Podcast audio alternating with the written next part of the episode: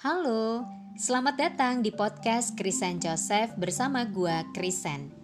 Ini adalah episode ke-11 30 hari bersuara yang diadakan oleh thepodcasters.id. Tema episode ke-11 ini adalah di persimpangan. Nah, teman-teman, di episode 10 gua ngomongin soal pertemanan. Persahabatan lah ya lebih tepatnya. Kalau udah bersahabat lama banget, biasanya kalau ada kesalahpahaman tuh bisa cepat baik lagi hubungannya. Nah, sekarang kita lanjut nih obrolannya di episode 11 ini. Yang namanya cerita kehidupan nih, teman-teman. Kita kan pasti ketemu dengan berbagai macam karakter orang, ya kan? Kita mungkin uh, bisa lah ngebaca sedikit banyak gitu tentang karakter orang-orang yang dekat dengan kita. Tapi nih, sedekat apa pun kita dengan seseorang, pasti kita nggak akan pernah tahu isi hati dan apa yang lagi dipikirin orang tersebut, kecuali mereka bilang, mereka cerita gitu. Nah, gue pernah baca beberapa cerita atau juga quotes yang isinya tuh kira-kira gini. Berhati-hatilah kepada siapa kamu bercerita. Dan ini menurut gue bener banget. Kadang ya kalau misalnya kita gitu udah deket sama seseorang, otomatis kan kita tuh percaya sama orang tersebut. Percaya banget. Bisa jadi semua hal yang kita rasain, kita alamin, kita ceritain gitu semuanya. Tapi setelah itu ternyata baru ketahuan kalau dia itu bisa dibilang hmm, fake friend. Nah, gue pernah nih punya fake friend. Gue jadi bingung sendiri ya kalau udah ketemu sama orang yang kayak gini. Mikir gitu, temenan kan udah lama banget. Tapi ternyata eh kok dia gitu ya? Kok dia masuk dalam kategori fake friend ya? Ngebetein banget. Bener-bener ngebetein temen-temen. Gue bingung kan? Terus akhirnya gue mikirin gini deh. Tetap temenan atau putus hubungan ya?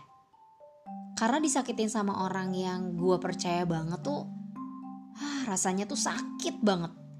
Tapi kok nggak tega juga kalau mau putusin hubungan gitu aja.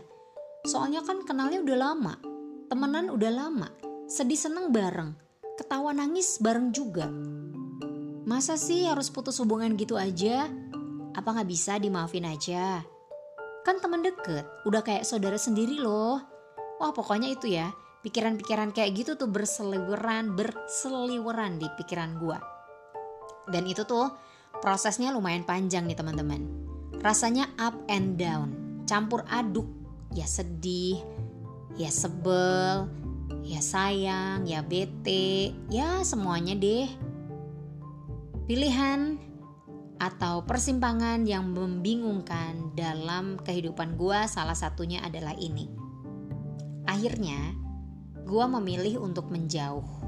Nggak mau ngobrol sama dia, nggak cari tahu kabarnya dia gimana, terus gua nggak mau peduli lagi juga gitu. Dan dalam masa itu gue berusaha untuk menenangkan hati dan juga pikiran gue. Biar gue tuh nggak terus ngedumel, nggak terus nyakitin perasaan gue sendiri. Ya pokoknya gitu. Dan itu kan toksik banget ya. Dan setelah beberapa waktu nih, orang-orang terdekat gue yang benar-benar tulus ngingetin gue.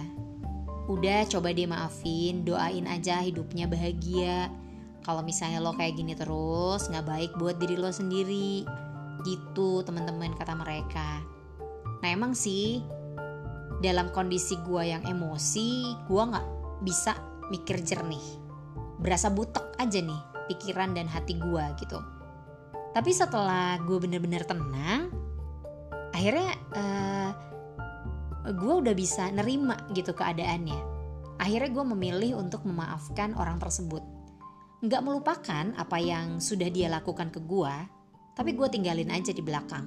Nggak gue bawa-bawa dalam kehidupan gua. Kenapa sih nggak gue lupain aja? Karena buat gua ya, itu adalah pengingat. Kalau gua harus lebih berhati-hati kepada siapa gua menaruh kepercayaan gua.